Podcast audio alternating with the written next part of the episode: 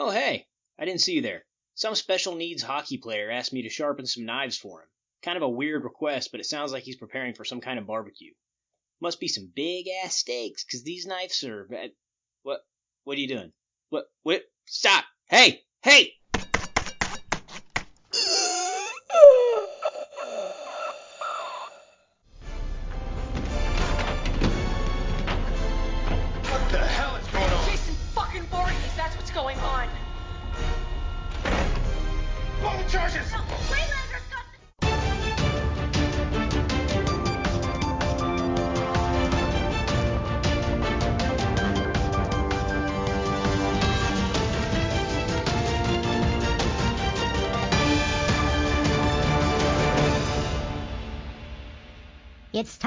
For the news. Delete, delete, delete, delete, delete.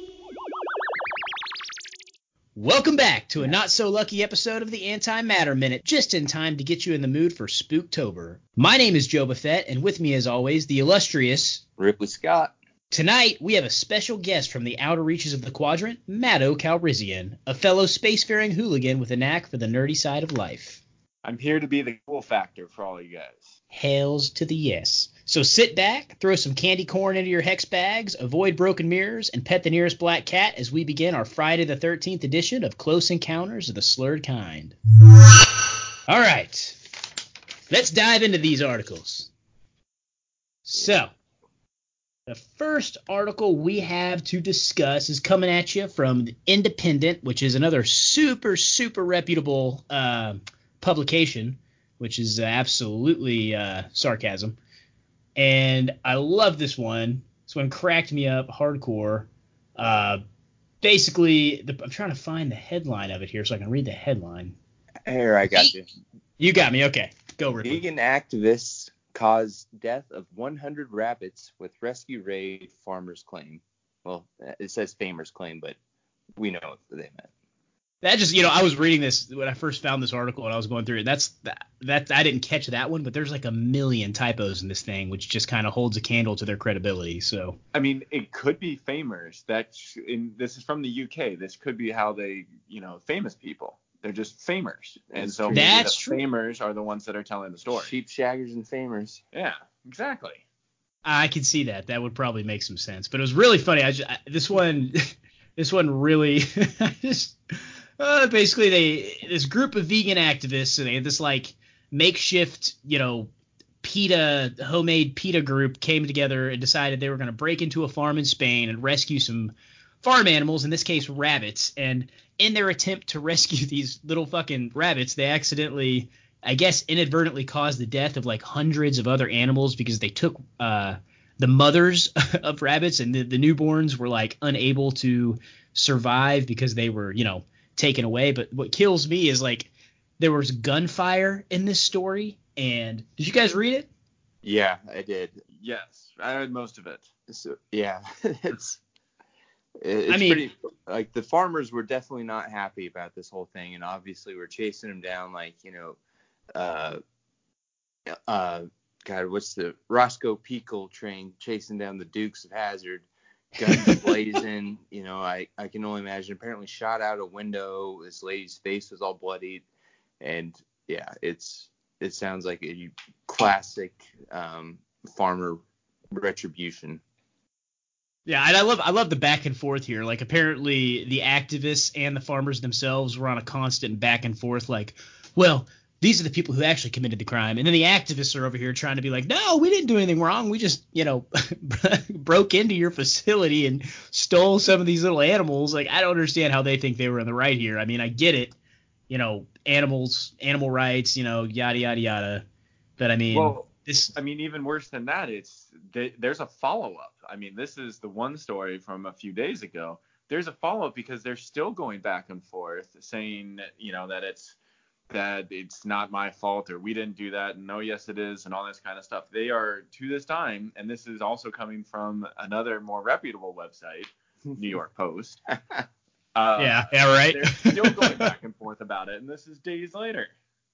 It's just cracking me up, man. This whole thing. I like. I I, lo- I don't know. Did you guys read this part of the article where it says, uh, writing about the farmer's actions on Instagram? She said, The police came and told us to leave peacefully, which we did. After we left, the farmers chased us down the motorway at 200. I'm assuming that's kilometers per Yeah. hour for an hour.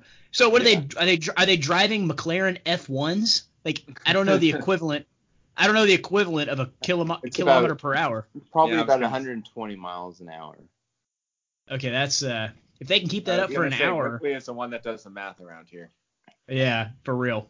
But yeah, that that either way, that's so they chased him for 120 miles or 200 kilometers, which is basic more or less the uh, There you go. Yeah.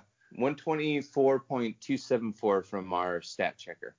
Um, so yeah, that, that's got to be basically from England to Wales, like London to Wales or something like that. It's 124 I, miles. I don't know. I mean, I've only been to England once, but it, either way, like halfway through the countryside, because England is not that big, or the, the you know United Kingdom isn't a giant island, so 124 miles, 125 miles, that's a long way to chase somebody. That's what I'm saying. Like that, that's that's a little bit ridiculous. I don't know. Like I, I, when I think of this article and I, I was thinking about it all coming together, you know, and how the criminals got together did this. I, I just can only imagine them skidding out of there just super fast and just fucking like like the animals that actually got out and escaped, you know, that they didn't grab, that were caught up in the bloodshed and all this, which kind of it refers to a little bit of the animals just, you know, not only being, uh, you know, killed during the, I don't know if is excursion the right word for that, the excursion. Uh, of, you know, I, I see them flipping out from under the tires and just I don't know why I just I picture these these you know these really redneck pickup trucks skirting out and like just little rabbits like you know little thumper flipping out behind them and just just fucking running off. I don't know. Uh, Well, here's up. another here's another good question. All right, so let's say you're driving for it was 120 minutes. It was, uh, it was a couple hours, two hours, An hour is, is what it said. Yeah. an hour. So what? And you're so you're driving with all these rabbits in the back of the car. What are you listening to on the radio? yes, that Are you are you just like listening to kind of whatever's on the radio, like all the commercials, all the stuff like that? Do you have your Pandora going? Like, and if you do, what are you what are you listening to? What would be your music to travel with with a bunch of rabbits after you went and steal them? For me, if I was Yeah. putting together this rally like this, some sort of like, you know, na- nature themed terrorist movement that's about to come in, and I guess t- terrorist, I don't know if that's a little that's a little much, but you know what I mean. You know, someone Yeah. coming in here to, do this kind of act, I would have like, have you ever played uh the game Assassin's Creed?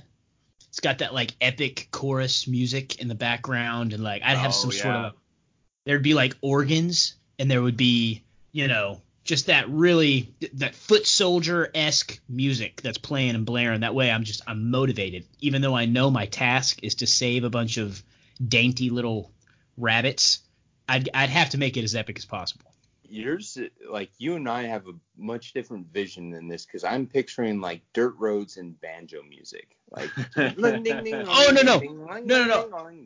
I definitely, I definitely am. I'm just trying to take my mind off the, you know, the fact that that's the kind of situation we're in. I know that I would be in that, but me being from the city originally, and you know, I, I stray away from all things country. I would definitely try and shift that paradigm to something a little bit more, you know, fitting for the situation. Mm-hmm. Oh, that makes sense. I think I would go nothing but show tunes. that would be fitting. That would be very, very fitting. But you know, speaking of all this stuff that we're talking about with the you know little rabbits running around and the harm that can be caused from these uh, these tires on these trucks and stuff, this this kind of re- leads me into what I uh, what you know the sponsor that we have this week. Um, Are you sick of picking the rodent fur from your car or truck's undercarriage and tires? Anytime you have to make a quick escape, do those furry little fuckers get in the way? Enter the brand new Goodyear Bunny Tread, not to be confused with everyone's favorite baked sensation bunny bread. These special tire treads are specifically designed for the most rugged of rescue jobs. Each rubberized tire is forged with the outlines of whatever woodland creature is in mind. That way, when your vehicle kicks it into fifth gear, you'll glide safely over their fuzzy little noggins. Call now and you'll receive our three other unique product lines absolutely free of charge. Squirrel Stopper, Badger Blockade, and Raccoon Repel can be yours for only 52 easy payments of $19.99. But wait, that's not all. We'll even throw in some smelly trees for the fuck of it. Before you plan your next rudimentary PETA rally, make sure your group is covered, metaphorically and physically.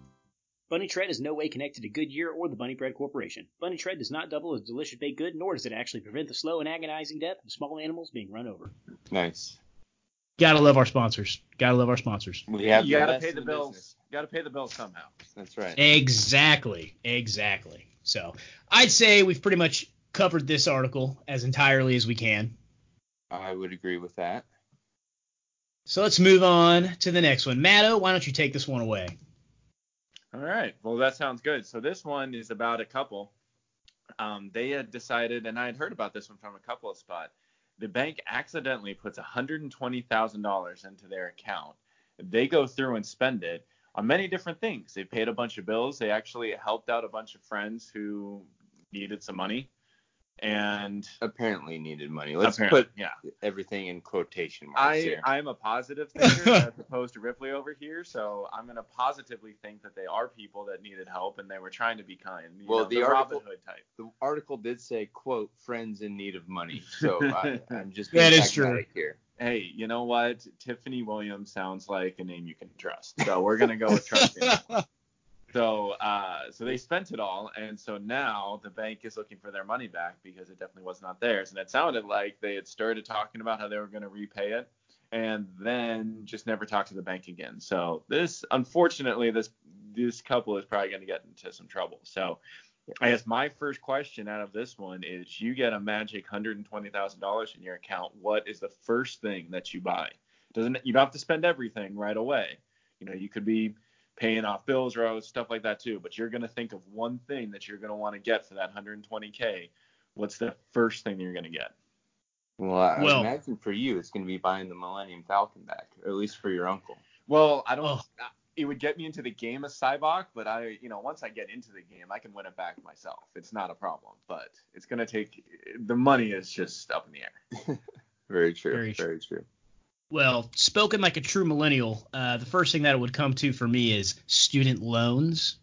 And then, of course, after those student loans are paid off, then we're going to look into just a life of hard drugs, lots of sex, and uh, an entire pool filled with two hearted ale because it's my favorite IPA right now. You can do all that with 55 cents. They mm-hmm. Well, I figured that's you know all that you're going to have left after the student loans because yeah. Yeah, are yeah. just ridiculous. They are. They is are indeed. Yeah. But I So- mean, I would. How would you not spend? You get this free money. It's you know, like Matto said. How would you not just go hog wild with this? I mean, I how can they be blamed for that? I don't know. I would be putting up a fight. Well, the thing is, is that they like, you know, I mean, one, they saw the money hit their account. They didn't raise any questions to the bank. They, I mean, you have to know that. Oh sh- shit, one hundred twenty thousand dollars just like magically appeared. Did somebody die and leave us something? Like, you know, I mean, you it would have to be I just- blatantly stupid.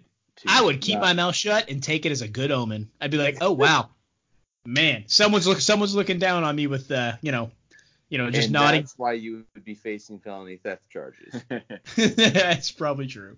So yeah, bet- no. So the smart way to do it, if you got to take that 120, you invest it, and see how long it can go. A bunch of like bunch of stocks, see That's how true. high it goes up. So and then if the bank comes back and gets you, boom, here's your 120 back. But by the way, while that money was sitting on the stock market, it made Oh, 40,000. Th- there you go.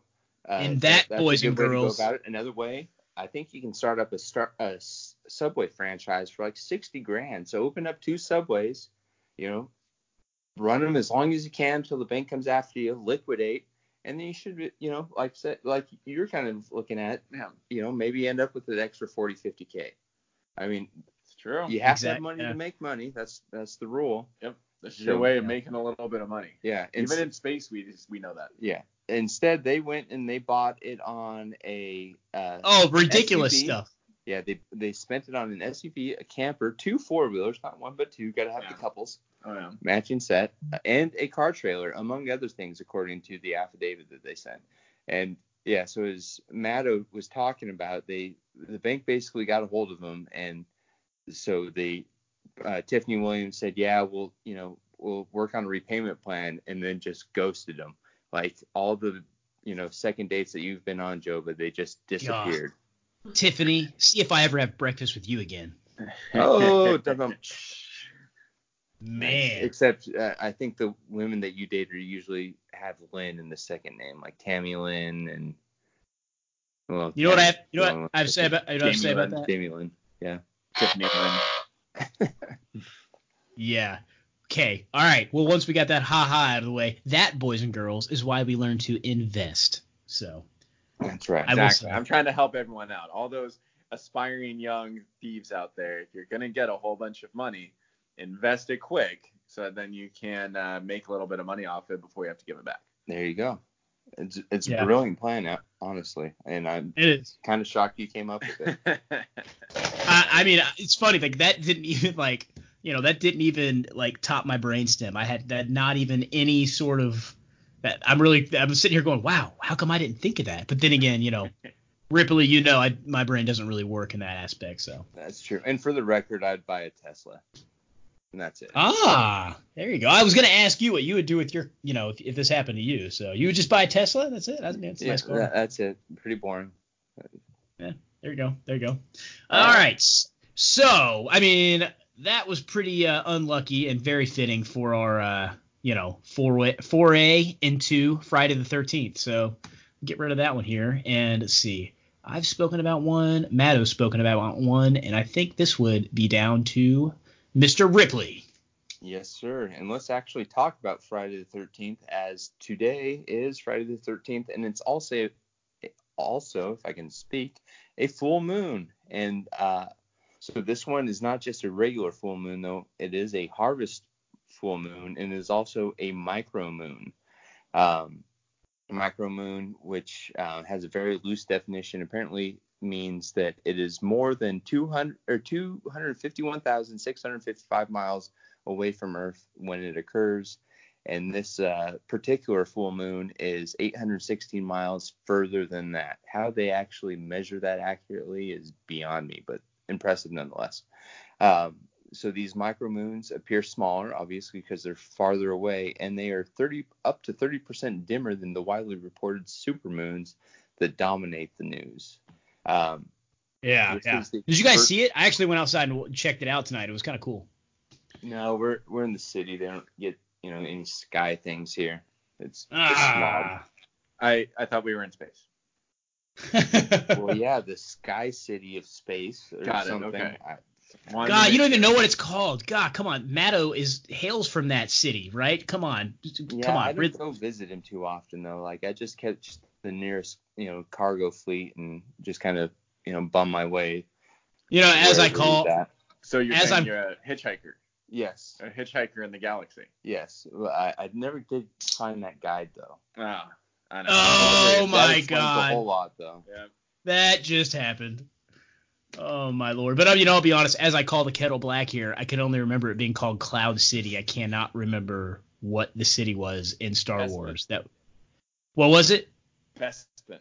I Ah, Bespin. Yes, you're right, you're right, you're right. That's Yeah, right, that's right. not Vespa. Not Vespa. That was a No, different. no, no, no, Bespin. Yeah. uh, all right. So, anyways, going back to this, this was a um, first full moon on a Friday the 13th since January 2006. Only one percent of full moons fall on Friday the 13th, which is how like is this what statisticians do? Like they look at weird shit and like, hey, what are the odds that this falls on this or this does this? Like, I mean, I hate my job sometimes, but I was gonna say, well, you tell Yeah. us. You tell us, Ripley. I know. You're the you're the numbers person. Yeah, I don't do statistics, so that's a completely separate thing. Well, think about it. You know- January 2006, I was still in college, and so therefore I'm just guessing that it's a Friday the 13th. I was probably getting drunk. That is true. Ah, I don't know what you guys were doing, but I can almost guarantee you that that's what I was doing. I was a sophomore in high school, my man. I was Holy probably getting moly. drunk with you in January Yeah, you 2006, were. actually. Aw. Yeah. yeah. Why am I so oh. young? Why am I so young? Oh my On god, I'm like a baby. Yeah, because that would have been right. That would have been during winter semester or winter Yep. trimester. Oh yeah, we were definitely drunk on Friday the 13th. There's no doubt about that. Yeah, this is true. I bet we God. heard something. Well, We they probably- said when the next one is gonna be. The next one is gonna be like 2033, I think. Uh, duh, duh, duh. Which is- also that's kind of sounds like a fun job of sitting there and like seeing when the next stuff is gonna happen. Yep, May 2033. May Wow. 2033. Look at Matto so doing all the research. Here we go. Obviously, Hey. we've got a date. If we've done it the last two times, we need to drink together again 13 years from from now. And if you're looking for something really riveting, mark your calendar for tw 2037. There will be two blue moons in the span of three months. A blue moon is defined as the second full moon in a calendar month.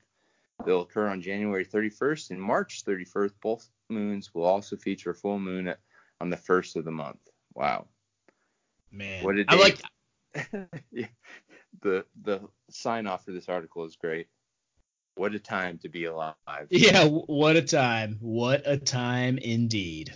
All right, so Oh, man. Joba Matto, that leads me to um, Well, wait, no, no one's gonna make a. No one's even gonna make a werewolf comment that we just talked about full moons. I expected at least one werewolf joke, and nobody made one. I don't know why. Oh, You like- That's the she wolf. Oh. Oh.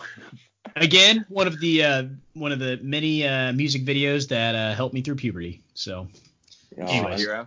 Oh yeah. It Oh, helped man. my Spanish class. I know Spanish right now because of Shakira. oh man.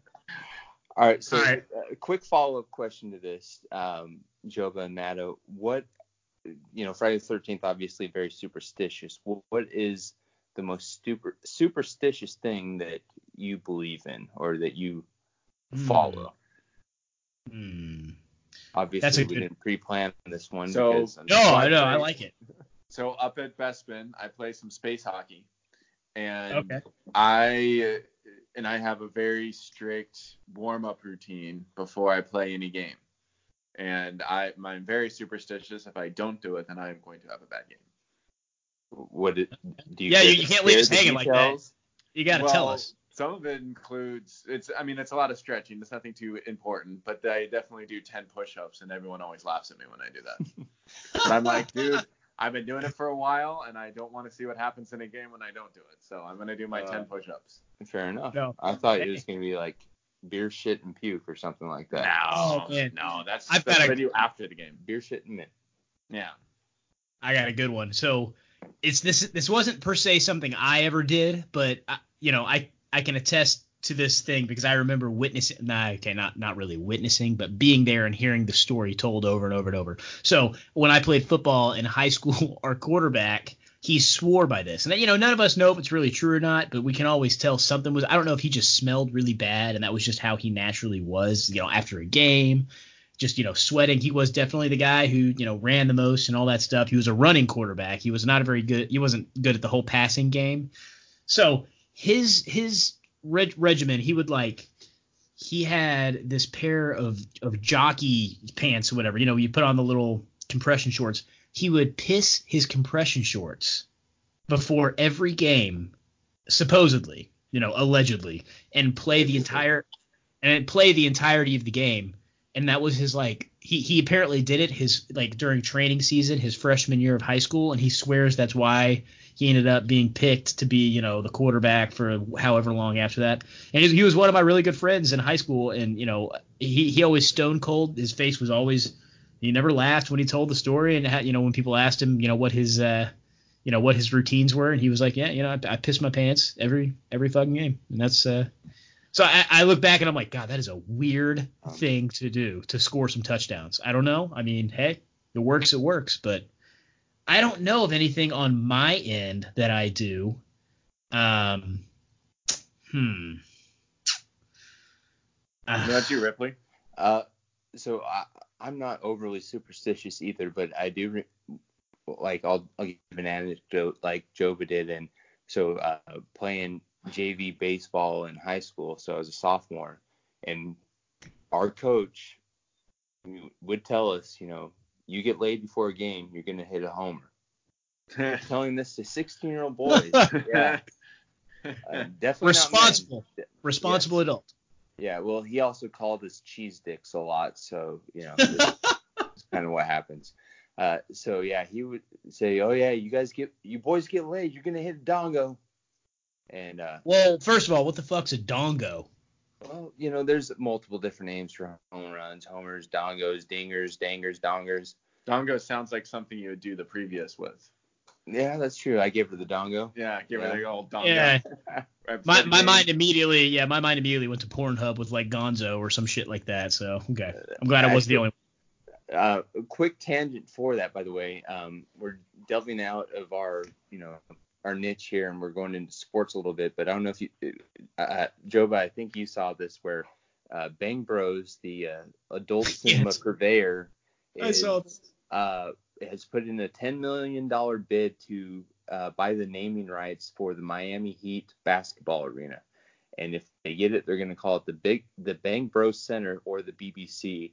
Now, Jova, you're the adult cinema aficionado of the group, so do you can you give us uh, a rundown or what the meaning of BBC is in alternative culture? You know, I I like to say it's uh, British British Broadcasting. Um, you know, BBC America. You know, Yeah, British Broadcasting Company. yeah, that's Yeah. that's, Yeah, that's don't what I like to. pulling your Doctor Who roots here. Ah, ah, damn it. Well, you know, there's lots of colors of the rainbow, but uh, This Not many people- but this isn't one of them. and uh, you know, I've I've never been confused with it. I guess. uh, so I guess that's as much as I can say about that. So I think everyone listening probably knows what a Yeah, big uh, black big black cock is. All right, there, there, there we go. All right, very nice. Um, so, anyways, that um, going back full circle to what um, I had, yeah, that that's the only superstition that really sticks out in my mind. Um, you know, even playing sports, I didn't have a whole lot. Uh, you know, he, space hockey I never ventured into, so I guess I can't say whether or not I would be more superstitious than that. Mhm. Um, so yeah, I- you know, uh, I guess I never really did get into superstitions too much. Um, so yeah, anyways, good story, good story. So, uh, Joba, why don't you lead us into our last story here, which is one hell of a doozy. Oh man, this one, you know, I, caught this one the other day. Like this was the last one that I found, and I was like, we already had our, you know, three or whatever to talk about, and I was like, I have to add this into the queue because it was way too much gold to pass up. So from ABC News coming at you, Oklahoma man driving stolen vehicle caught with rattlesnake, uranium, whiskey, and firearm by the police. So I, I my mind immediately goes to what was this guy doing with all these things together? There has to have been some sort of crazy, you know, he was on a mission. We don't know what the mission was, but uranium was involved, and I know Doc Brown's probably, you know, he, he's he was running for the from the Libyans. He this Great guy might have been. He must have been one of the Libyans, you know, from the first Back to the Future movie. You know, he, he just Yeah, just never- Doc Brown always wanted to time travel in something in style. This guy was in a Ford Explorer. That's true. You got a point. You got a point. It's eh, that's very true. That's very true. I don't know. I don't know what to think about this one. This one just I just could not fathom the uh just the insanity that, you know, ensued with this article. I was like, I mean, did you see his uh his profile picture? I mean, it's exactly the kind of person I would imagine. Yep. So that was a t- uh, typical millennial response there. Uh, it's called a mugshot, not a profile picture. All right, get the fuck out of here, Ripley. Okay. You and your mug shots. Yeah, he looks like a really washed up, you know, he just had a really bad, you know, he had must have had a ba- like a banger the night before. He almost looks like he's trying to be Indiana Jones. He's got He does. A, well, it, I guess it's a fleece shirt or something. Like it's it definitely not like a normal cotton shirt or something. But he's got the vest. He's got a little necklace with a little totem on it. Oh, that is a smiley Yeah. face. His necklace is smiling. Why isn't he smiling? I mean, I know it's you're going to jail, but you know, He's so al- many times when you take a mugshot, you're not He's also you're sitting there taller than looking sad and shit. upset. Why don't you He's smile six little seven. No, six eight. This guy's six eight.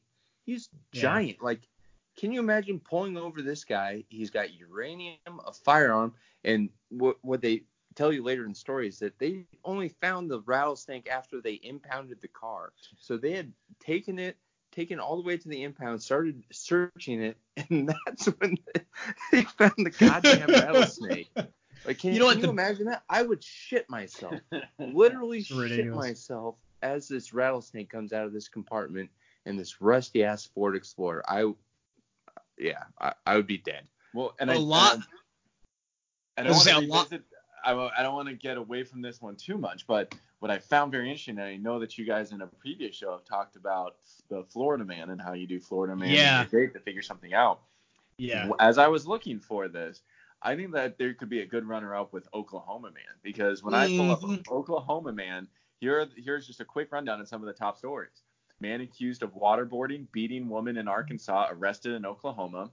Oklahoma Okay. man shoots Taco Bell employee after he's asked to pull forward in the drive-through.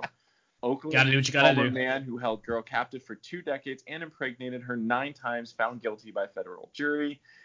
Oklahoma man who eh. installed secret cameras in staggering number of homes gets life sentence. Oh I think God. Oklahoma man could kind of rival Florida man. That's yeah, and that's all like fucked up shit. That's, Yeah. like that's not. That's not Oh, funny man. like Florida. Yeah, that's, not like fucked up Florida man caught driving down highway on motorcycle naked. That's Yeah, like this is all just messed up. like you know they say everybody does things in Texas bigger. Oklahoma does shit pretty Oh man. pretty high up there too.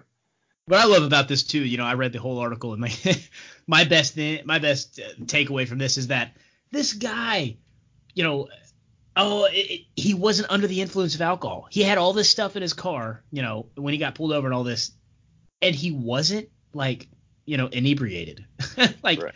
h- how do you have all this stuff in your car and you're not like, you know, in some other dimension? You know what I mean? I don't understand that. If I'm Yeah. gonna be that close to a rattlesnake, you bet I'm gonna be drunk. Which, by the way, like Yeah. apparently they the uranium it, it claims was came from a per or with a purchase of a Geiger counter. They give uranium when you purchase a Geiger counter. Like, so can you just go like pick, you know, purchase 50 Geiger counters, get this shit ton of uranium, and like do something like oh. that? Seems That's way better. That's way better than a toy at the bottom of your cereal box. That's like you know, like people that make meth, meth, you know, would have to buy all the Sudafed and stuff like that. Like this seems like the meth way to get you know some sort of nuke or I don't know. I I really don't know shit about chemistry to be honest, but like to get a bunch of uranium if you just have to buy Geiger counters for God's sakes, like that. That's messed Maybe- up. By the way, he was not charged for the uranium because it still was within the legal limit. I did not know there's a legal limit for uranium. Apparently, I didn't- Yeah. I didn't know least that in either. Oklahoma. And also in Oklahoma, there's a rattlesnake hunting season, so he was not charged for harboring a rattlesnake because it was during hunting season. Apparently, Maybe- the, the rattlesnake does not have to be dead. Okay, I'm assu- how is it that there is a lawyer smart enough in Oklahoma that was able to figure this out and get him off of those two? Uh, yeah, I'm hoping that the police like looked at it and like, oh shit, we can't charge him. It's rattlesnake season. Like, or, but I'm sure the uranium, you know, limit they probably had to pass through and like, somebody, somebody's probably going through the penal codes and stuff like uranium, uranium. Oh shit, it has to be more than 750 milligrams. Fuck, this is only 660. God damn it, Charlie. Uh, but it turns out he was trying to create a super snake. Did you see that? He did joke with them, yeah, about that, which which is Ah. great. With every joke, there's a little bit of truth in there. That is probably true. Wait, I was what saying, maybe was it's a- record. He he left that part out. That's just this was just the beta test. Maybe it's uh, he's a bartender from uh, you know some otherworldly bartender, and he's making something that's equivalent to a snake bite out of a drink using the rattlesnake venom, the uranium, and the whiskey. You know, I don't, I, I can't tell you what the firearm was for. Maybe His it's someone. version of the Pan-Galactic Gargle Blaster. Yes, yes. Well, you know, you can't uh, sit there in any saloon uh, out in space without having a you know some sort of firearm because you never know when uh, Greedo's going to show up, exactly. and You you, gotta- don't you don't know who will shoot first. Maybe this is why no one knows who shot first because they were on this shit. Space Saloon, a sploon. Sploon. I think- balloon. It's a space. It's a space spiracy. it's true. Wow, Oh. with all these puns, I, I just I- I feel like we're It's making me feel a little bit thirsty. I don't know about you. It- you know, Ah. it's making me feel thirsty as well, and that leads us into our next uh, sponsor. Are you a throw caution to the wind type person? Do you look Yes. the devil in the eye and smile? Well, Bahamian Brewery's newest concoction, Cayman Cider, is for you. This new cider utilizes only the freshest of ingredients in its brewing process, including pineapple, pear, and organic spermatozoa that provides a crisp, clean taste that's easy to swallow. Once you start drinking one, you won't be able to pull it out of your mouth until you finish. Cayman Cider. Find it in your local grocery store across from the prophylactics and next to Plan B Pilsner. Oh, I can't even. Oh God, bless America. That that is a five star sponsor. Trying to pay the I've- bills here. We're really trying to pay the bills. Uh, They're paid. They're paid. Oh my gosh, that was incredible. It's probably probably my top. That might be one. Of, that might be my favorite one we've had so far. I'll be honest. That's that was that was epic. That was epic. Thank you. Thank Oh. you. And and thank you to Bahamian Brewery for sponsoring this podcast. Yeah. Y- yes, thank you to them very much. All right, so I guess uh, you know that, that fantastic sponsor out of the way. Yeah. Can't transition ti- from that. exactly. Oh my god. It's time to boldly go where no newsroom has gone before as we begin to uh, special Trekno Babble edition of Drafts and Discussions. Basically, a segment where we dissect and discuss specific topics while drinking some sweet ass craft beer. I guess in my case, that also means truly hard cider, you know? Or, That's true. or we all we all know where seltzer. we're get our hard cider from now. yeah, right. We're gonna swap. Uh, you know, if you, if you were a White Claw fan before, you better think again. Yeah. Oh, Exactly. man. don't don't So- go for White Claw when you can go for a Cayman cider. Amen to that. So we can go about this two different ways. We can either do all three of the TOS uh, episodes, or we can do all three of the TNG, or we can mix it up, mix and match. I don't know. Oh, I guess we haven't really told the audience. So we're going to basically be breaking down uh, the scariest episodes, our top three scariest episodes of Star Trek from the Next Generation and the original series. For those of you that don't know what TOS or TNG stands for, which, Which, if I'm- you don't know that, then obviously there's something wrong with you. I would have to concur with that statement. So. Yes. Uh, um, Ripley was a little bit confused as he and I were chatting about it. So um, glad that, I was able to enlighten him a little bit. I am also glad you were as well. I almost said something right then. I didn't want to throw you under the bus, uh, Ripley, but I was sitting there thinking, "Hmm, I hope he knows what I'm talking about. So, that being Yeah, said, well, let's get into our first one. I guess I'll go, and then Yeah. we can do a cla- a classic game of American Pies. I go, you go. How's that sound? that sounds good. Less less lesbians this time, which is kind of a bummer. But uh, so. You never know. There's always hope. Yeah, exactly, exactly. So, so the first episode I thought to talk about, you know, since I, I, I'm handling the original series, I've only seen all 79 of these original series episodes like 8,000 trillion times in a row. Uh, was the Halloween centric themed episode from the original series, uh, Catspaw. I don't know if you saw this one or not. Uh, it's basically the Enterprise is chugging along, you know, Kirk and company is cruising along and they encounter a planet that's like entirely Halloween themed. Like they beam down to this planet and it's do you do you remember this episode? So you you've got me a little bit. I've probably seen the episode maybe once or twice. I was Hmm. never as big of a TOS one. I, I mean, of course, I watched through them because I am a real Star Trek fan. But Oh, yeah. it was never Oh, yeah. one that I didn't rewatch it eight thousand times. Like you This- probably know oh- TOS, like I know Next Generation. Like I know that Exactly. one like the back of my hand. I was gonna say so we probably did this perfectly then, having me do that one and you do that one. But but uh, so this this one is funny. Like I I, I haven't seen it a, a, like a ton of times because it was it did get some flack from critics and stuff like that because it was such a hokey episode. But it's very funny. It's perfect for a Friday the Thirteenth discussion because they come down to this planet. You know, there's zombies. There's you know, there's dead. There's there's dead officers acting as zombies. There's super corny voices of doom saying things like Captain Kirk, leave this place or you shall surely die. And that's basically exactly how it sounds. I mean, there were And- witches in it. I mean, I There were, yeah. big tall black hats. Like this was seriously Yes. crazy. it was basically these two ent- entities on this planet, and they were vying for, I don't know, control of the Enterprise to do whatever evil entities do. But the whole thing, the Enterprise basically gets caught up in their in their personal conflict and has to like you know navigate their way out of it. And so Kirk, of course, uses his sexual charms on the female entity, and she's like, "Ooh, I want to investigate human emotion and all that stuff." And that's how he uh, deters or he causes more internal conflict between the woman entity and the man entity. I forget what their names are. Oh, I've got it. I've got it right here. I, I just googled it. Karab and Sylvia, which is so funny. Sylvia sounds like a classic, you know, Elvira, Sylvia sort of ooh vampire-esque name. And then you got Karab. Like what the fuck? Uh, why would you? Where did you get Karab from? Was he eating a kebab? And he's like, oh, cook kebab, Karab. Oh, we'll use Karab. Sounds good. He was washing it down with the Cayman cider. Ah, yes, he was. He probably was. Oh Jesus, I don't know. This I just figured this would be a good. It didn't scare me per se. You know, the whole point of this was Well, talk no. about like the three scariest episodes. This just seemed too on the nose not to talk about. So Yeah, that being that being no, said, that's a great one. yeah. So the first one I'm going to go to with Next Generation is actually it was I think it was the first episode of Next Generation that I ever saw, and then I got kind of hooked in it after that one. Not because this was a great episode, but you know it was good.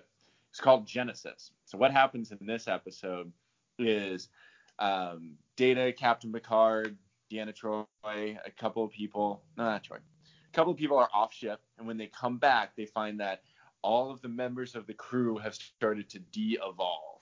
So they're starting to go back to an earlier stage of development. So you've got the entire ship going around with some people are more based on amphibious life, and so they're turning into fish. And there's some like Worf who is turning into this giant Klingon monster type thing. And uh, How Captain have I not seen this into Some episode? kind of spidery type thing. And yeah, super super creepy. I think it's in season like it's a later one. I think it's like season seven, six or seven. Um, if you want to find it and find it, but yeah, it's called Genesis. And so they have to find a way. It turned out to be some medical experiment gone wrong, and it caused the whole ship to de-evolve. And uh, Commander Riker turned into this like Neanderthal type person, and he was sitting there. Because if you remember, Captain Picard had that fish in his office. And Yes, yeah, yeah. Neanderthal Captain or Commander Riker sitting there like trying to get the fish to eat it. and you know that he probably had his he probably had his leg propped up too, doing the classic Riker stance while he did so. I'm just yeah. assuming. Well, of course, got to prop the leg. Anytime, Gotta you, do it. Anytime you have Riker, you got to prop the leg.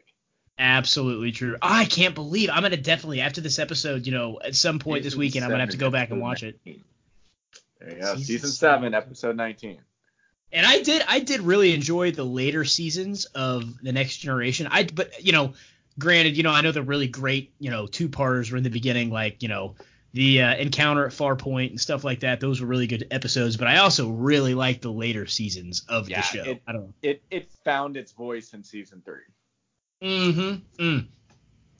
I agree. I agree with that. That's a good one. I'm gonna have to go back and watch that so that I, I enjoy scary stuff. So you know Yeah. that's gonna be that'll be fantastic. All right. Well, the next one that I had, you know, it's so funny. We're just going back and forth. Uh, you know, the antimatter minute does from dimension to dimension. We're going to like a way, way, way, way later star date to a very, very, very early star date. We just keep going back and forth. I just find it funny. So the second one that I had was Wolf in the Fold. Uh, this was a really good episode of uh, the original series where they go to a planet which resembles like 1800s Earth, and Uh, of course, that's where they always yeah. would go. yeah, there was oh this planet it's it's, it's lifelike. There's uh you know hu- humanoid beings on it. Wow, imagine that. You know, you only do so much with a budget, you know, back in the 60s, I guess. So, but what's cool about this, so Scotty is actually framed for murder, and it's a very big, uh, one of their their first like murder mystery type episodes in the Star Trek series. You know, it's like they go back. You know, Scotty doesn't remember any of these com- these atrocities he's committed. He's killed two or three, I think, uh, murders in this, and the the crazy. You know, it- it's it's a really good episode. I do suggest this one big time. Uh, it ends up being the culprit was an entity that's supposedly made of like whatever pure evil would be, and it was the same entity that was Jack the Ripper on our Earth. That just you know he Ah. goes he goes from planet to planet and wreaks havoc as in the form of whatever a serial killer would be on another world, and he commits these atrocities and like. It's really, really good. It's really creepy as they deal with like, you know, the concept of pure evil through the whole thing. It's a really chilling episode that just kind of makes you go, "Oh my god." They they dealt with this kind of material in the 60s, you know? It's very uh it was a good one. It was one that stuck with me when I was a kid. I remember watching going, "Oh, this got dark real quick." When they, you know, he would he would basically it would be a, this entity that would hop from person to person to person, and when it would attach its themselves, you know, it to themselves, they would like black out or whatever while it performed its ultimate evil or whatever. So, anyways, If it, if it attached itself to somebody, does that mean that Scotty's body actually did commit the murder? It's a good question. You know, they never that that was one thing. I, I did read an article on it to refresh up on it. I didn't get a chance to rewatch it again, but uh, they actually never addressed Scotty's blackouts. Uh, but you know, that I, I can't. I wish. I. Yeah, right. Exactly. I go back. I I don't think they the really DNA, addressed. I don't think they really addressed whether or not Scotty uh, S- Scotty did it or not. I think they just kind of cleaned up the episode, going, "Well, you weren't in your right mind. It wasn't you. It's fine." You know, I'm pretty sure that's Yeah. how they uh, they concluded it. So, Yep. but So uh, basically, it, would- it would it would also manifest people's terror, which is another really scary thing about uh, you know, this entity. So I'm going to have a quick interjection because there's very little I can contribute to a Star Trek uh, conversation. But you talked about how, uh, you know, they kind of pushed the envelope a little bit there in the 60s with this type of stuff. And, you know, uh, Star Trek was the first uh, TV show to show an interracial kiss This is It was. between Uhura and Captain Kirk, right? That's true. Yep. And And it was in the mirror universe, if I remember correctly. now, and if you Yes, uh, it was. you may or may not know this, but like, um, you know, CBS was very against this. Like, they didn't want, you know, they didn't want to buck the trend or anything like that. And so they were, they tried to create a basically an alternate uh, um, choice for it, where I think they end up hugging or doing something like that. And uh, um, got, I'm drawing a blank on his name, Captain Kirk's uh, Shatner. Shatner, duh, Shatner, William Shatner, kept screwing up the takes on purpose th- with the alternate um, cut so that they had to use the kiss. Oh, nice. And so Well- that's why they ended up actually using the kiss is because they apparently uh, Shatner apparently kept shatting the bed, if you will, on uh, the alternate Uh, take. you know, as big of a dick as he is in real life, I would have to say good on him. Good on him for doing that. You know, I mean, I, that's one reason I do love Star Trek. Oh, in the case of, which this could be an entire podcast in itself, in the case of Star Trek versus Star Wars, I love them both for what they are, but I love Star Trek because it's so much more rich and so much more. I don't know. It, it's got a lot more than just lightsaber battles and you know right and wrong clashing. There's a lot of complexities to it. There's a lot of like morality being sort of like investigated and just human. It's it's the betterment of humanity in every sense of the word. You know what I mean? That's why I always I was always drawn to it. So And I would be happy to have that conversation with you, but I don't think that Ripley would. So if there's ever a time that he is out, I, we could have a whole show just on that.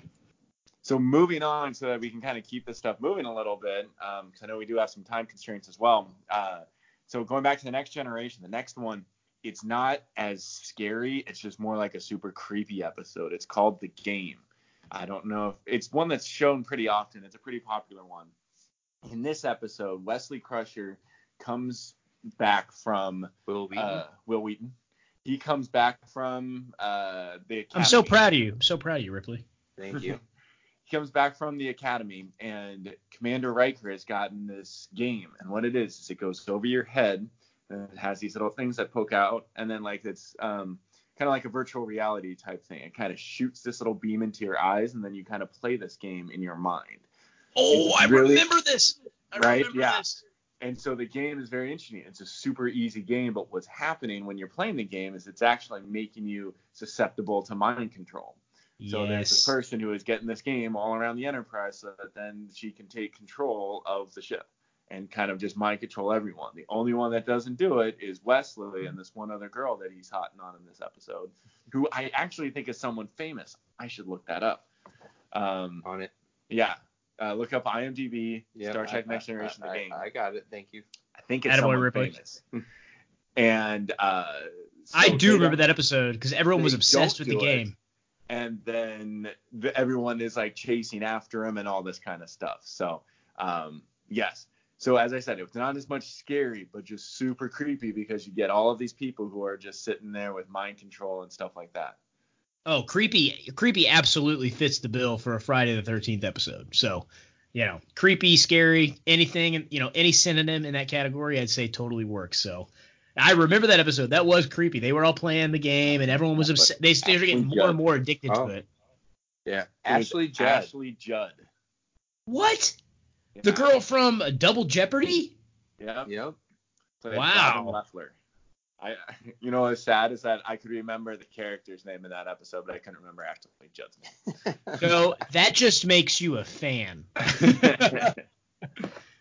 Oh man, no, that's a good one. That that one was good. I do remember them being really obsessed with that game, and then that happening, and they were like, "Wait, what's going on?" No one un- could understand why the things were going, you know, awry, you know, on the ship. I remember that. Go Will Those- Wheaton. Yeah, All right. go.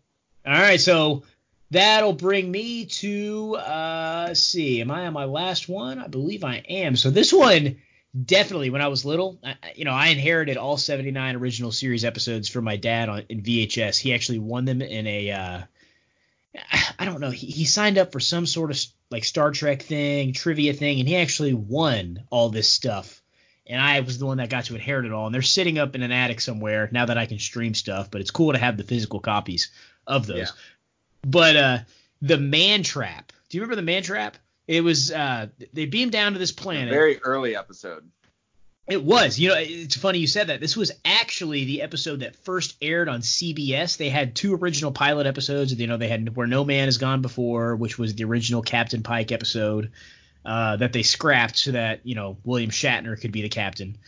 Uh, then later on, it was great because came back on some episode. And, Yeah, uh, the- the- trial the- thing about that. the yeah, the menagerie, the The menagerie, menagerie, part- that's part- right. And Yeah, they yeah. basically replay a lot of that part of that episode that was lost. Yes, and it was fantastic, and I love the, both parts. One and two of those are fantastic, you know. But uh, so the man trap was the first. Yeah, I know we sound real bad. We're, whoo, we're getting laid tonight. but uh, no, so the mena- the uh, no, not the menagerie. The the man trap was the first one aired on CBS. That was a factoid I learned when I was reading through the article about the episode. You know, because I've again I didn't have time to to go back and rewatch these, but I have seen them a, a bunch of times. But this was the first one that freaked me out because uh, I was little when I inherited these. And it's basically they go down to this planet. There's this being in the vein of um, Invasion of the Body Snatchers. Basically, it could transform into whoever you hold cher- whoever you held dear or cherished and it had been on this planet living as the companion of this uh this scientist for a really long time and then it noticed its chance to escape the planet and it's a very uh instinct driven species so it, it goes from place to place doing whatever it can to survive and there's even a line in the episode where it says um it says it needs salt as much as it needs love. So basically what this thing would do is is it would go from person to person and just suck them dry and n- not not talking about your your cider again but uh Yeah. but it would it would basically suck the people its victims dry after they thought it was someone close to them and then you know move on to the next person. And I don't know if you remember the episode but I'll never forget like seeing I remember it being kind of creeped out. It was like oh my god that's a scary premise and uh, then it then it showed the dude the the you know the victim laying on the ground and it's got like red red sucker spots all over their faces when they're done Oh yes. so Oh, it, while it was like a the worst physical effects ever. yes, while it was a freaky episode, I was just uh, you know I remember thinking that the, the amount of cheese that comes along with a '60s you know television you know program, I remember being like, okay, this makes it a little bit better, and I remember not being too scared at night as I watched it, you know, but uh. It was a great episode. It was really it was it was their first foray into the whole, you know, ending on an, an episode where they, you know, they treat the you know the alien species with the utmost respect, and you know they catalog it, and they're like, you know, while they had to do it was necessary to save the ship, you know, they didn't just blast it into space and just be done with it. They, you know, they paid tribute to it and what it was, you know, because I think it was the last of its kind in that in that episode. It was like the last kind of whatever it was, but it was a really creepy episode because it would like it, you know, it was like the first the first you know iteration of a uh, an invasion of the body snatcher esque type creature. So it really it freaked me out when I was little. I remember being like, man, are my friends real? Or are they trying to like just suck all the salt out of me? I mean, I don't know. I mean, You never know. All right. So before Ripley falls asleep, um, I'm gonna go to the last one that I have for next generation. It's called Eye of the Beholder. In this episode, uh, once again, this is more of a psychologically creepy one. Um, what happens in this is when the Enterprise was being built, a um, uh, an empathic being gets killed on board. It's a murder. Gets killed on board the Enterprise. And it was in a spot of the ship. It was in engineering. It was a spot that they didn't go to that often. As soon as it opened up, that remains that left an empathic imprint. And the only empath that was still on board the ship was Troi. Troi. And Of so course. She starts getting all of these images of this murder that took place and how terrible it was, and it just drives her crazy because the guy who was there, who got killed, was dead. You know, he was dead, of course, but he was that empathic echo that was left by them was trying to help find who did it and who murdered it and stuff like that. So super super creepy episode. So I don't know if Oh, you remember man. that one. It was, it, I think it was I- later in the series, but I can't remember when when it was. I definitely need to brush up on my TNG, especially after this conversation, because like I, I totally remember the game. I 100% remember that episode. Yeah. But um, yeah, I got to go back and watch that one too. That's one that I don't remember at all. My Okay, God. so, quick question from the novice in the group: What's a Betazoid? So Ugh. Betazoid Ugh. is a species that looks very human, so pretty much human in every ways, but they have uh, empathic powers.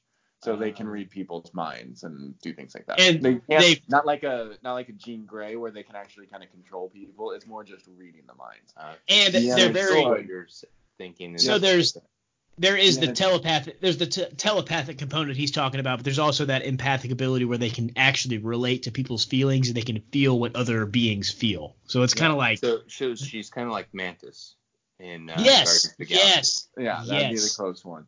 Um, that's very Deanna close. Troi is actually only half Betazoid, so Right, she actually can't really read people's minds. She can only sense their feelings. Okay. Exactly. Exactly. Yep. And she was also uh, the hottest one on the next generation. You know. So Wait, in my when did um I don't know. I mean, Beverly did- Crusher's pretty hot too. when did uh, Ah! uh Jeri Ryan. yeah Jeri Ryan. So, so I that's would've- Seven of Nine. That's Star Trek Voyager. uh, do you want to know a funny quip real quick? This is a true This is a- Crusher. this is a true fact and i'm not because we are you know an anonymous podcast but i will say this without saying and revealing names Really?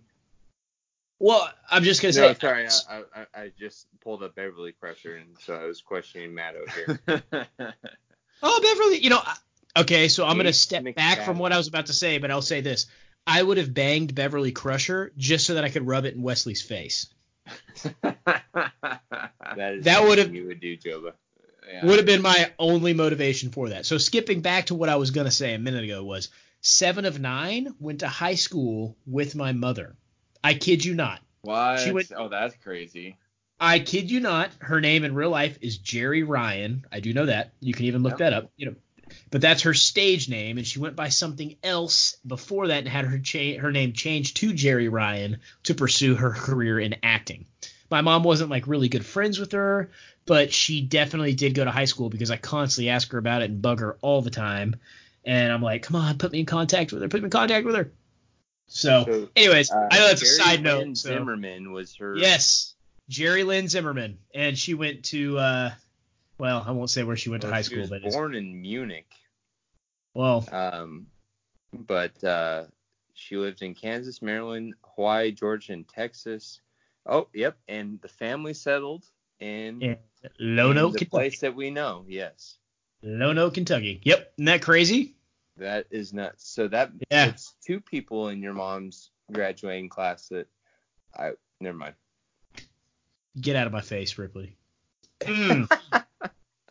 Anyways, uh, super cool fact. And also, speaking of Seven of Nine references, you know she's going to be in the upcoming show Picard. Oh yeah, I know. Very excited about that one. That's And going to if be you great. watch Hold on, let Discovery as well. Yep, Oh, yeah, he's no, excited. Yeah. I think you're excited. You feel these nipples. I think Ripley would really like Star Trek if he dove into Discovery. I love Discovery. There's a lot of uh, Discovery was great. there's a lot of social justice politics that I think it could do without. But other than that, I've loved every second of it. It's action oriented. It's it's got like fantastic visual effects. It's and the storylines are always on point. And the guy who played Spock did a great job. Yeah, I did. Oh gosh, the guy who played Pike was amazing. Oh, he was great too. You know, he he failed hard at that Marvel show that they came out with that got no traction whatsoever. But he really, really made up for it in this show for sure. He, yeah, and they're doing one of those short treks with him. So Mhm. that he's gonna come back for at least a little bit of time, and then they're trying to find out a way to do a do a follow up series with him. But the problem is, is that they're running out of uh, time in the timeline because Yeah, yeah. at this There's point, been Inhumans is the Marvel show you're talking that that was so bad. That was so bad. Yeah, that's the one Marvel thing I have not w- seen at all. So there's been there's been three times total that uh, I've had the hardest erection in the world for the Enterprise, and that was uh, when I very first watched the first time I ever watched the original series, and you know my dad showed it to me, and I watched it, you know, coming across the screen with the, you know, that whole thing. Second time was when I saw it come out from the clouds in Star Trek Into Darkness in 2000, I think 13, 14, whatever. yeah. In the very introduction sequence when they're on that planet, and oh no, no, no, no, it wasn't clouds, it was the water. It was coming out the of the water water. it comes up from Yeah. the water. Yeah. Yeah. So that, and then when that code, that emergency code, is coming up on the computer screen in Star Trek Discovery, the season finale of season one, oh, where Oh, yeah. it's saying it's like NCC, and you just know what's about to happen on the screen because it's coming up really slow, and it's like we have a distress call from uh, the USS Enterprise, and I remember being like, just straight up, just, and it was it was amazing. So sorry, I had to just point that I love Discovery. Discovery is definitely fantastic. All right. All right. So, all right, well, let's go into our uh, beer goggles tournament, which has sadly been losing steam lately. Uh, uh, Yeah. Apparently, all our dedicated listeners decide not to choose a chime in, or if they do, they uh, don't actually choose a side. So, first off, we've got to finish last week's um, poll. So we had, like I said, we had Missy Pyle versus Daryl Hannah. We left it in a tie, so we had the tiebreaker. So I think that we'll leave that in Matto's hands. We're giving you this uh, this responsibility. We're vesting you with this. Can you handle it? Well, of course I can handle it. There's nothing that comes up to old Matto Calrissian that he can't handle. Yeah. Easily we can do this. So uh, Daryl Hannah, famous from Mermaid, um, Mhm. and some other things. Uh, Missy Pyle, mostly. Well, I know her most from Dodgeball, which was she was very unsightly in that movie with the. God damn it, Bernice! Not her. Yeah. Oh, is it the second time I've done that? Yeah, that is. Oh man, we did that in a recent episode, and I said the exact same quote and By misquoted. recent again. episode, you mean the last episode. So yes, in seven days you have learned nothing. And you know it's funny is because that is hilarious that I did that two times in a row. I'm not even gonna edit that out. Daryl Hannah. Yeah. Uh, so, um, but yeah, she played the unibrowed Russian that, um, it's, no, it's not just, it's, um, the lonely guy's character falls in love with. I, I mean, I, I can't tell you much more than that. It's not Justin Long's character, but the uh, other nerdy guy. Um, she was in Wall Street, apparently. Kill Bill. Who Yeah. knew? Uh, Splash. That, that's the mer- mermaid movie. I was Oh, thinking and of. Roxanne, of course.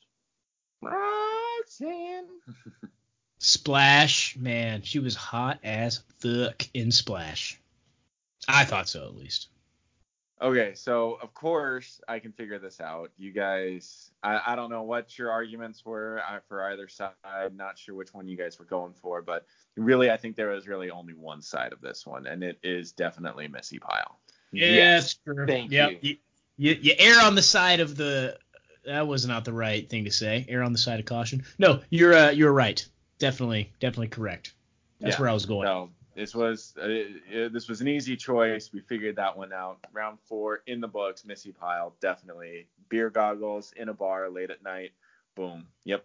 Yep. Definitely her. All right. Well, and just so for some quick backstory for you, so in last episode, um, our we had two viewers uh, in favor or fans in favor of Daryl Hannah, and at, well, and uh, two or three, something like that, and um, Joba was originally in fa- uh, favor of Daryl Hannah until I reminded him that we're talking about current day.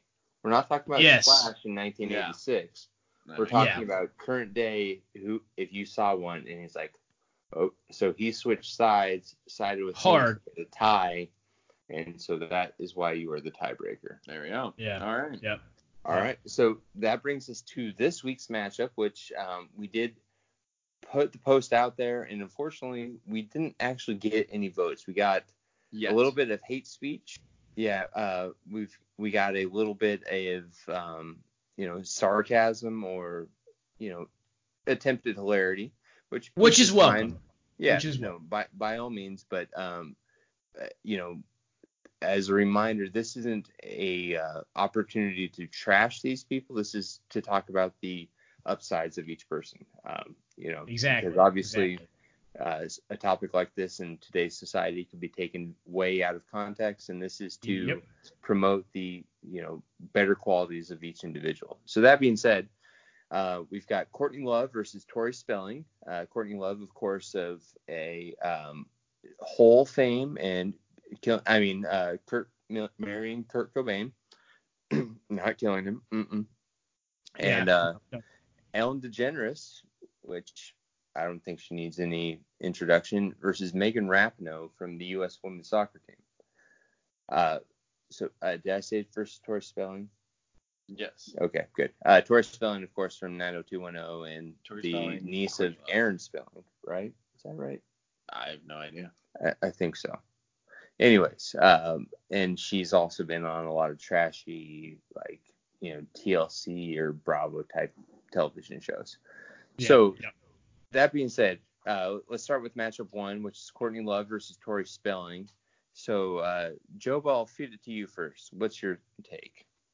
Well, I'll be honest with you. So, looking at Tori Spelling, uh, you know, I, I was looking at some Google images, and the way I'm going to break this one down was it's a lot harder to find horrible, not horrible, but like unflattering images of her than it was to find of the plethora of images on the internet of Courtney Courtney Love and some uh, pictures. So I'm gonna have to say, you know, it'd be an internal battle if I was at a bar late at night drinking. I could either hit on one of grunge rock, grunge rock princesses, like one of the women who defined that era, who married like, uh, did they? They get? She obviously got married because didn't they get married?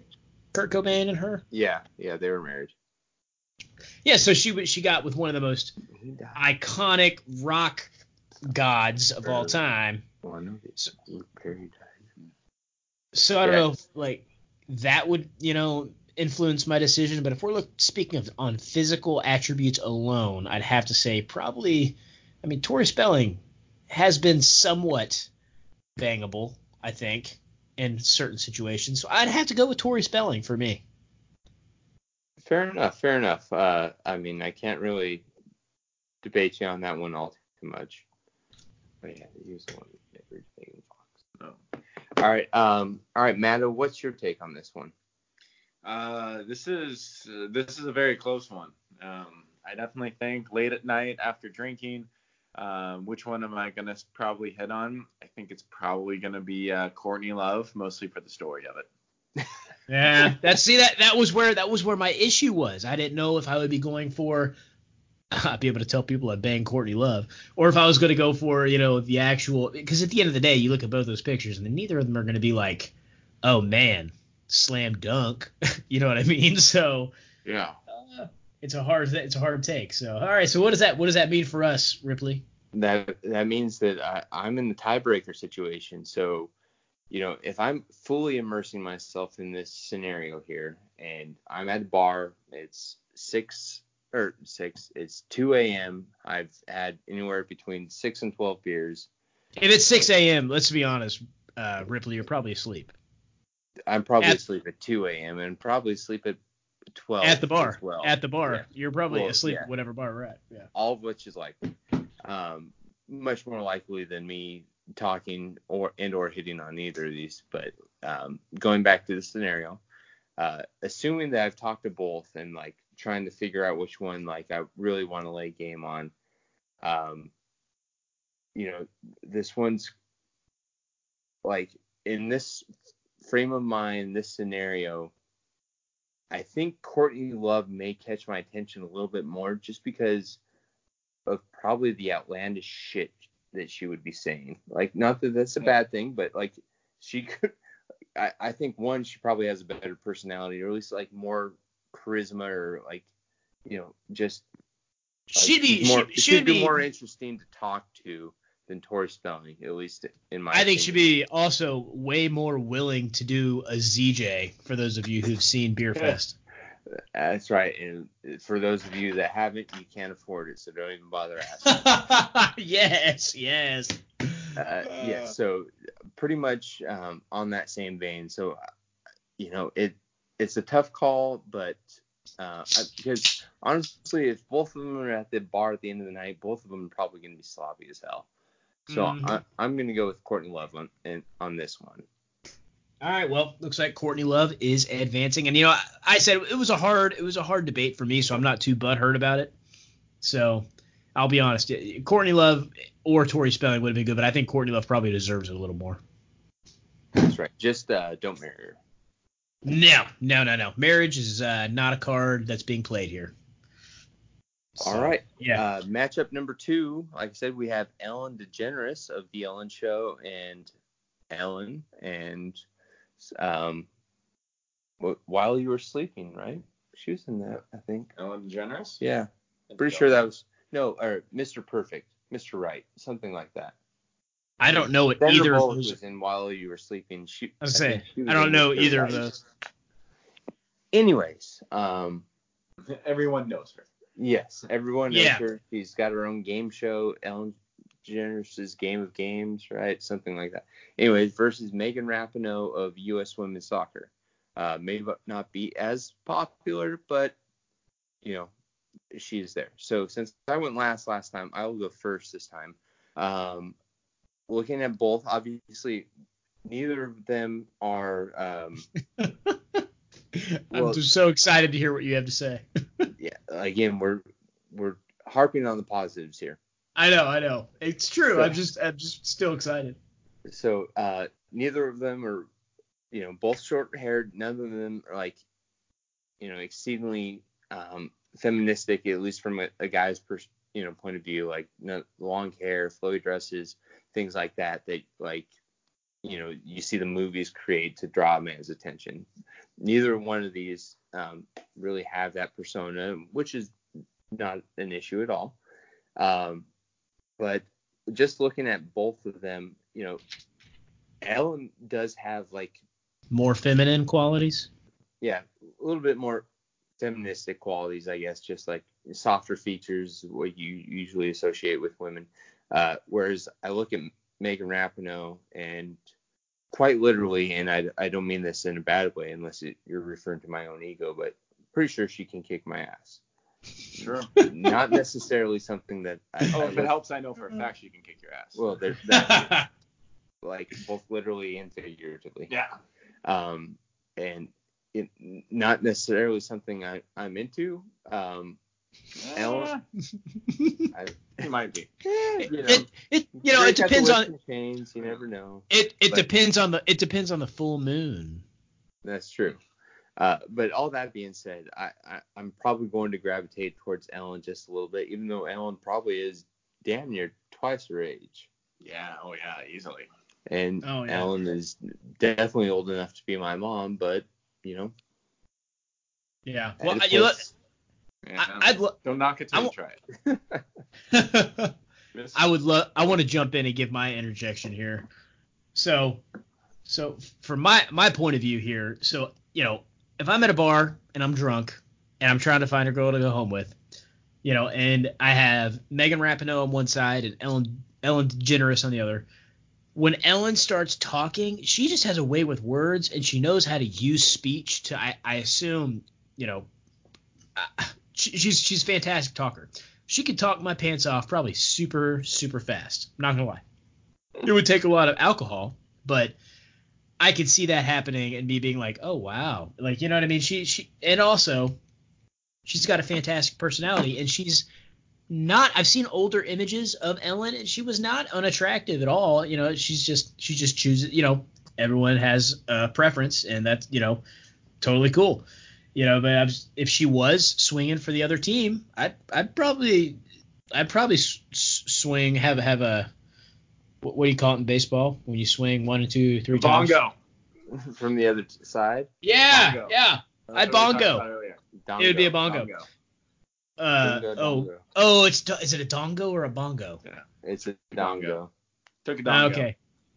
Well, anyways, we'll get out of this uh, Gonzo conversation. Sorry, it's not really a Gonzo so, conversation. uh, But uh, no, but no, wait, wait. But I was saying, so the Megan Rapinoe, I was going to say the other side of it. So if Megan came up to me and we started talking, I have this thing about while I love CrossFit and I do CrossFit, if you can Photoshop a man's face on a female's body and it look natural and okay, I'm probably not going to be into it. That being said, Megan Rapinoe needs to know Photoshop. I would 100% go with Ellen because she does still kind of look like a woman, I would say. Granted, that's not taking away from the fact that Megan Rapinoe is a fantastic soccer player. She has earned all the success that she's gotten, and you know she's a fantastic human being in every sense of the word. But for my sonic screwdriver that's attached to my lower half is probably going to be more useful for Ellen DeGeneres. All right. So that's my take. So, so Matto, while your vote is more or less useless, Yeah, basically, wh- just like everything else that I think of. yeah. Uh, I go with Rap- Rapinoe in a second because d- though I want to see those strong legs. I'll bet she could crush cans with those legs. Ooh, I didn't even think about the legs actually. You know, you now you got some gears. That now you've got some gears turning in my head Well, that are Vote, votes Yeah. cast and final. Votes cast, It- votes final. You know, ballots have closed, but uh, that that was a very good point, uh, very succinct to Thank you. the point, I, I which I appreciate. So well done, guest show host or guest host, Matto. All right, so that leads us um, into our um, final closing remarks. We will have our a uh, you know next two matchups for the Beer Goggles tournament on uh, our Facebook post. I apologize for my duppas a lot, but we will have that uh, up next week. Remember, when we post these, we are looking for to promote the positive in this, and any disparaging remarks or anything that you know is considered, you know, anything that you wouldn't want to say to your mom. There's a good chance we're going to delete it because we're not Just here, Just delete it, man. Yeah. Delete it. and we don't give Yep. a shit. It, our feelings aren't hurt. Trust us. We don't give a shit what you think or what you talk about. We're, but if you have bad things to say, then I'm, I'm sorry, you're, you're going to get deleted. this is a positive spaceship that we fly on. That's right. That's right. And uh, so you know, make sure find the upside is is what I always say. That and everyone Wang Chung tonight. But uh, so we will post those. Make sure you vote on those. Uh, we'll make sure and include the links to uh, the articles we covered today. And uh, Joba, why don't you go ahead and close us out? Well, you know, I would, but I'm detecting a phase anomaly in the atmospheric warp compensator, which means we need to increase power to the antimatter storage tanks. Uh oh. so remember, friends, stay slurred, and we'll catch you next week. Say so, that's the end of our show. Turn the mic off, go the f home. Joba Fett here. Thanks for tuning in to this week's episode. If you enjoy our ridiculous content, you can get to your nearest cosmic communication device and spread the word to your friends, family, coworkers, or nearby nerf herders. We're available on Spotify, Google Play, Sheeple Music, I mean Apple Music, or wherever you listen. If you have an idea for our show or would like to propose a theme, send an email to closeencountersslurredkind at gmail.com. That's closeencountersslurredkind at gmail.com or shoot us a message on Facebook.